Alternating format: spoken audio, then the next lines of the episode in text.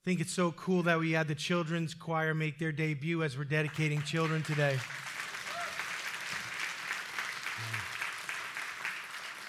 I want to thank Sister Donna and Jared for doing a great job with them. Amen. They're not easy to get to focus, huh? It's like herding cats. So, great job. They did such a great job. Uh, this morning, I'm going to bring a message to you about strengthening your child's faith. And we're talking about children this morning, and I want you to remember no matter what it feels like on certain days, children are a blessing from the Lord. Amen. Even in their teenage years, they're a blessing from the Lord. Amen. You know, sometimes they'll drive you to your knees or drive you into the prayer closet, but that's good. And I thank God for all the prayers and all the lectures and all the discipline that my parents put into me to make me somewhat of a productive human being. And if you like anything about me, it's probably their doing. So give them a hug after service. But in talking about strengthening our children's faith, uh, we're going to look at Psalm 103 verse 12 through 14. If you're taking notes today, write that down. Uh, Psalm 103, the psalmist says this As far as the east is from the west, so far has he removed our transgressions from us. Just as a father has compassion on his children, so the Lord has compassion on those who fear him. For he himself knows our frame. He is mindful that we are but dust. Powerful text here this morning that applies in so many ways. We're going to unpack it and look at all the implications. But I want to say this to start off raising children in today's culture is not for the faint of heart. Let me say that again. Raising children in this culture at this time, with all the confusion and all the departure from the Judeo Christian ethics that made the nations great, it is not for the faint of heart. And parents, if you won't take a lead role and you won't step up and even be aggressive in keeping your children from being sucked into things that are unbiblical or immoral or just not good for them, they will be wooed by this world. So we need to do more than ever to do our part. You know, in the 40s and the 50s, uh, it was different. In the 60s, you know, I was born in 69. My parents were hippies. You know, there was a different thing. But today is quite a challenge. It seems that we've departed from sanity and reality, and our children are uh, in the forefront of that every day. It's not for the faint of heart to raise children. If God gave you children, He's also given you the tools and the skills and even the backbone to get the job done. It takes patience and guts and wisdom and faith and tons of grace today. Now, the Bible says in Proverbs 22 6, to train up a child in the way he should go, and when he's old, he will not depart from it. Did you hear that? What we do in our children is an investment. We're training them up. We're teaching them the, the fear and the admonition of the Lord. We're teaching them the principles of God word, God's word. And the promise of Proverbs 22 is if we'll do that, if we'll sow into them, that when they get old, they won't depart from it. So don't look at them just now and think, you know, I don't know if this one's going to make it or this one, you know, this one's just, you know, maybe we need to put them back and try a little longer. I don't know. But come on, second service. You've all felt like that at times. But listen, God wants us to know that if we pour the right things into them and we're disciplined and we do our best, you don't have to be perfect. There are no perfect parents. If you're trying to be perfect or you're trying to portray perfection to them, stop it. Just be real. Amen. But if we'll do what God asks us to do, to train them up, when they get old, they won't depart from it. I heard an illustration many years ago uh, in chapel at Bible school. A preacher talked about, you know, launching uh, students into the future. It, it, it's the same thing as launching children into their future. He said it's like planes taking off the deck of an aircraft carrier. If you stand on the deck of an aircraft carrier, when a plane takes off, it's shot off the deck and then it drops below the deck so that everybody who's looking at it doesn't see it anymore. And for a brief second, you're not sure if that plane's going to power up and take off or it's going into the drink.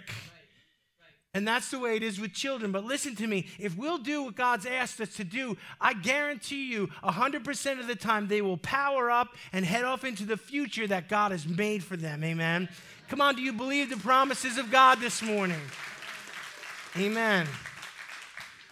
They might scare you sometimes. It may look like you're going to have to launch a rescue mission. But God's going to power them up and be faithful because His word says so. Now, I've heard a lot of parents who are frustrated trying to raise children in this generation and in other generations. And the thing that they say is, well, children are unteachable. They don't listen. They don't want to learn. You know, we can't get the remote control out of their hand. We can't get them off the video games. They don't listen. Does anybody want to admit in church that you feel like that sometimes?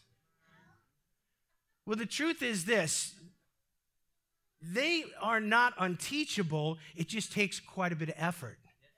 And the truth is that if you've ever been to SeaWorld, you've seen that they've trained porpoises to play basketball. Come on, anybody been to SeaWorld? See what they do. They jump out of the water, they hit the ball on their nose, they get it in more times than I can get it in. Dolphins hitting three pointers. Come on.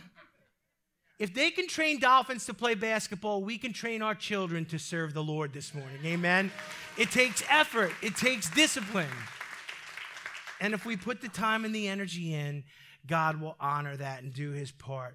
It's not easy to get their attention all the time. It's not easy to keep them focused. It's not easy to get them to see the truth, but we have to labor, we have to work, we have to find creative ways to minister to them. It takes humility, it takes creativity, it takes patience and a lot of prayer.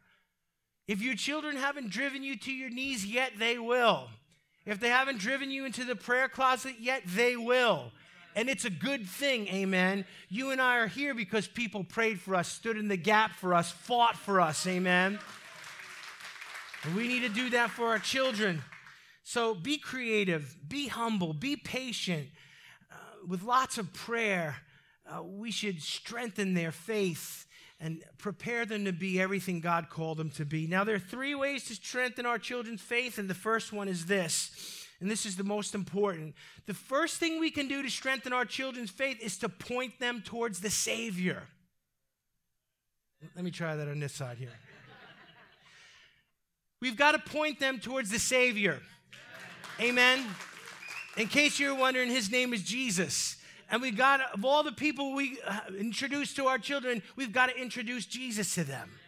I remember with my sons when they were very little talking to them about the Lord, leading them to Christ, saying the sinner's prayer together with them. They might not even remember. I remember. Because my primary role as a father was to not just be a provider or an activity director or an entertainer, but my primary responsibility as a father was to introduce them to Jesus. And that's the first thing we have to do point them towards the Savior. As Christian parents, it should be priority number one to help our children not just get religious, not just to be church attenders, but to have a genuine personal relationship with Jesus Christ. That's the most important thing. They could gain the whole world. They could have the, uh, the biggest car and the nicest house and the most money in the bank. But if they gain all that and forfeit their souls, what have we done for them as parents? Psalm 103, the psalmist reminds us that it's God alone who removes sin. Look what he says in verse 12 here, the text we read. He said, As far as the east is from the west, so far has he removed our transgressions from us. When we ask God to forgive us of our sins, he forgives them and he remembers them no more. The word says he casts them into a sea of forgetfulness. He throws them as far as the east is from the west. Now, if you understand the implication of that statement, it means they're in affinity, they're gone, they're remembered no more. If you confess your sin to Jesus and you come to him and say, You remember that sin I did last week? And he'll be like, I don't know what you're talking about. Yet we don't forgive ourselves. We don't let it go. And the enemy brings it back to us and rehearses it over and over in our heads. And, and we feel guilty and shameful. But God forgives and God forgets and God casts our sin away. You say, well, whose sin does God remove? Those who t- attend church? Not necessarily. Those who mean well. Those who do more good than bad. Those who are God's favorites. Did you know God had favorites? He doesn't. Whose sin does God remove? those who have believing parents, those who are religious. No, he removes the sin of those who have a personal relationship with him. Make God the centerpiece of your home. Don't let wealth, sports, work, leisure, entertainment replace the importance of knowing God, of serving God, of going to church, of knowing Jesus as Savior and Lord. It's the most important thing you'll do, parents, is introduce your children to the Savior. Number two, the second thing we can do to strengthen our children's faith, we've got to introduce them to Jesus. We've got to foster them having a personal relationship with Him. But number two is we need to model God's compassion for them. And this is very important because children need compassion. I only got a few yeses on that. No, you got to be hard with them. You got to be disciplined. You got to be like a drill sergeant with them. You got to stay on them. There's some of that, but they also need compassion. Who would admit in church that you need compassion sometimes? Any, anybody take a Kit Kat break during the day? Give me a break right? We need a break. We need compassion. And we need to model that for our children, model God's compassion for them. God shows his compassion for us. Look at verse 13 of our text.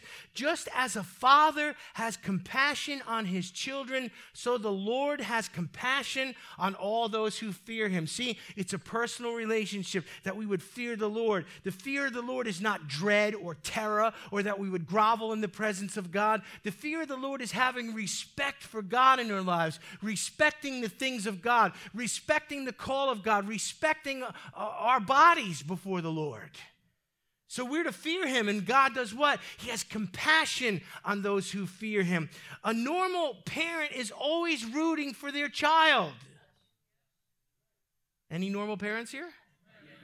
When your kid's playing baseball and he's up to bat, you know, even if it's T ball, you're like filming and you're cheering. And, you know, it's like, whoa, you're not up there going, strike him out, no hitter. playing basketball, they're at the foul line and you're yelling from the stands, miss. That's not what we do.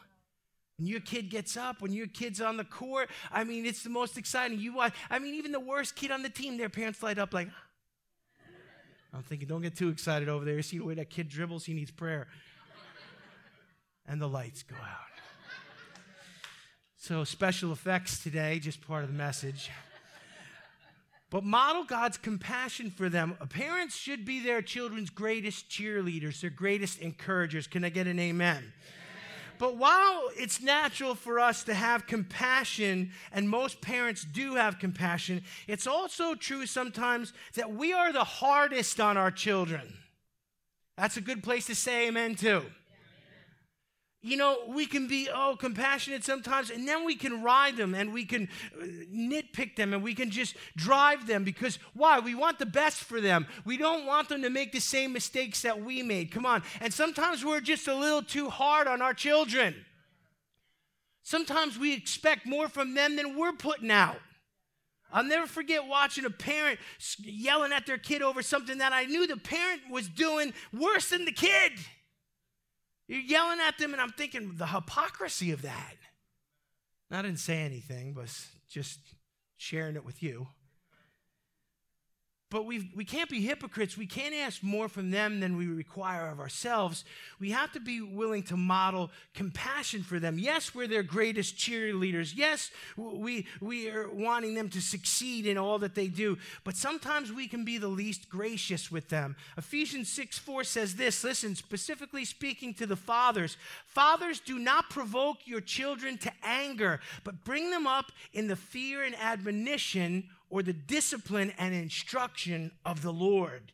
The Bible is telling parents, specifically fathers, don't drive your kids so hard. Don't be such a drill sergeant that you don't show any grace, that you don't show any compassion. Why? Because if you do that, you're going to provoke them. How are you going to provoke them? You're going to provoke them to quit trying if you're impossible to please. If you grew up with a parent that was impossible to please, and that no matter how hard you tried, it was impossible, listen to me, something breaks inside the hearts of those children. And the Bible's telling us, specifically fathers, not to do that. So, fathers, don't provoke your children. Be compassionate to them, like your heavenly Father, who has compassion on those who fear him. Now, uh, besides provoking them, there's one other thing we need to stop doing, and that's nagging them. Now, there's no scripture for this, but I'm going to direct this to the mothers. Ladies, you got a way of getting your point across through the ancient tradition of nagging. Loosen up a little bit out there. I'm just going to start telling the truth. Your mom could nag you into doing stuff you didn't want to do to the point where you do it just because it was not worth going through the nagging. Come on. And that's that might seem like a way to motivate our children, but how many people, once you've done something that you were pressured into doing, how many people, eh, you know, enjoyed doing it or did it with the right heart? No, you didn't. You did it because you had to. And there's an old expression that says, A man convinced against his will is of the same opinion still. Meaning that, you know what, if we're forced to do things, if we're nagged into doing things, then, then it's really not the heart that's in it. So we've got to try and motivate our children, but we can't provoke them and we can't nag them. And all the parents said, Amen. Amen. Here's what we should be to our children we should be a listening ear to them. There used to be an old expression children should be seen and not heard. How many remember that? From like the 40s and 50s or something, you know, just dress them up, comb their hair, sit them in the corner, and they're not allowed to. No, our children need to be heard. Do you need to be heard? Do you want people to listen to you? When you share your heart, when you share your emotions, do you want to be heard? And so children want to be heard too. So we have to have listening ears for them. I know there's times where we're tired or we don't have much patience or they're not making sense. But we got to hear them anyway. Just give your children a break sometimes. Oh no, you got to hold their feet to the fire. You got to, you know, you got to be on them all the time. You got to discipline. They're so undisciplined. No, sometimes they like us just need a break. Did you ever have a bad day? You guys, you guys are not talking back to me. I'm coming out there. Do you ever have a bad day? Do you ever need a break? You want your boss to ride your butt all the time, and what are you doing, and what's going on, and how long, and you're one minute over lunch. And that's where you want to work? So give your kids a break sometimes. I see parents like drill sergeants, like, like their house is a prison and they're the warden. Who wants to live there? You're like thinking, 18, I'm out of here. I'm getting out of here. You don't want to make your house like that. You don't want to make your family like that. So give them a break sometimes. Sometimes just cut them some slack. Sometimes put them down for a nap. Put yourself down for a nap. But we've got to be compassionate to our children. Always tell your children that you believe in them. Always tell your children that you believe in them. Some of you here today have never told your children that you believe in them. Come on, let's just get real for a second. I correct them, I discipline them, I put a roof over their head, I put food on the table. But do they know that you believe in them? Tell your children that you believe in them. Tell your children that you're going to love them no matter what. It's so important. God's word tells us over and over again that God loves us no matter what. That while we were yet sinners, Christ died for us. That God forgives us and, and covers our sin. He tells us over and over to reassure us we've got to do that to our children. They should know that no matter what they do or what they say or how hard they fall, that mom and dad are still going to love them and be there for them. So tell them you believe in them. Tell them you're proud of them. Tell them that you'll always love them. Remember, being compassionate means letting them skin their knees every once in a while. You got to let them fall. You got to let them struggle. You can't do everything for them. We got to hear this. This is the bubble wrap generation. We're, padded and helmeted and this and that, and they can't do this and they can't go there and they can't. Do you realize? Uh, look, I grew up in the 70s. Do you realize that things, the death defying things we did on a daily basis? There was no such thing as a helmet. We didn't have helmets. We built jumps out of boards with nails sticking through them and flew through the air and fell down and bit our tongues and climbed trees and fell off of buildings. My parents don't even know half of the things we did. We used to climb up on top of the chicken coops and fall off backwards into the weeds, and it would knock the wind out of us, and we'd laugh. oh, you got to have a helmet. You got to wear this. You need knee pads. Bunch of sissies. Let them toughen up. Let them experience life. Let them skin their knees a little bit. There's a balance here. We need to protect them, but we need to also let them experience life and realize there's consequences for our decisions. So don't provoke them, don't nag them, but be compassionate towards them. Number three, the third thing we need to do to strengthen our children's faith is this remind them that they're only human, and so are we. Mom and dad, I want to tell you the greatest thing you could do with your children is be real. Well, no, I gotta, I gotta hold up a persona. I gotta put on a facade. I gotta pretend I never struggled. I can't tell them what I did in my teenage years. I gotta, you know, I get, I can't. If they know, they'll go wild. They'll go crazy. Listen, just be real with them. They know you're a goofball. They live with you. They see your flaws, they see your moods, they see your tone. You know, it's like at your house, it's crazy. Kids are screaming, you're threatening their lives. You better sign. And then all of a sudden the phone rings. Hello, Leonardi residence. You, you're just telling them they were gonna, you're gonna lock them up in the basement. And we play the game and we put on the facade. But listen to me the greatest thing we could ever do for our children is be real with them, to remind them that they're human and so are we. We hold up this standard that no one could live up to and it damages our children. We've heard, you know, we've heard people say, like, well, show them what you're made out of, or, you know, discipline, you know, and all these things. And there's a place for that. But you know what? I don't need to show my children what I'm made of. God sent Jesus to die because of what I'm made of. Last time I checked, I was a sinner that needed grace, and I've never been perfect or even close. My sons know that, and I try to be real with them. Share with them the things you struggled with that they struggle with. Oh, Pastor, I can't admit, I can't tell them, you know, I just got to know. My parents were in the 60s. They were a bunch of hippies. They still haven't admitted the things that they've done. Looked like Sonny and Cher when they got married over there. But it's like, when you're real with your children, when you just are human in front of them, it gives them license to be human as well. God knows, look at our text says here, for he himself knows what? God knows. What does he know about us? He's mindful that we are but dust.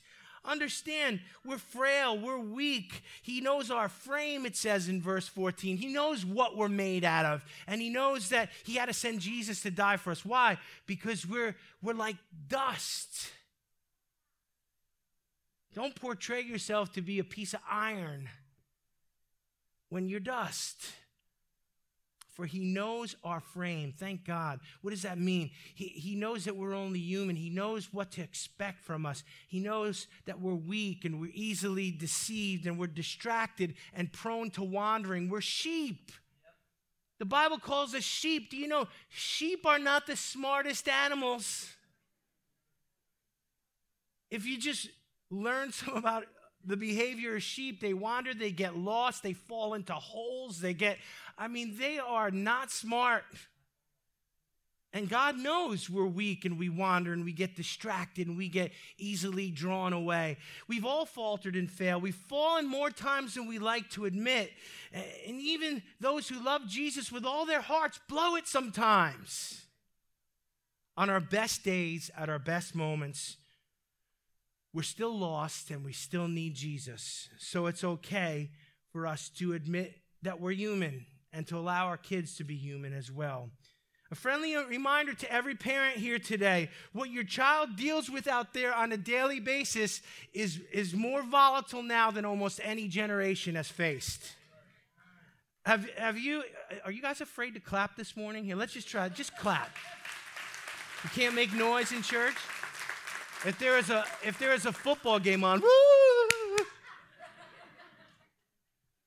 Say, oh yeah, I agree with that. I ain't saying nothing though. It's okay.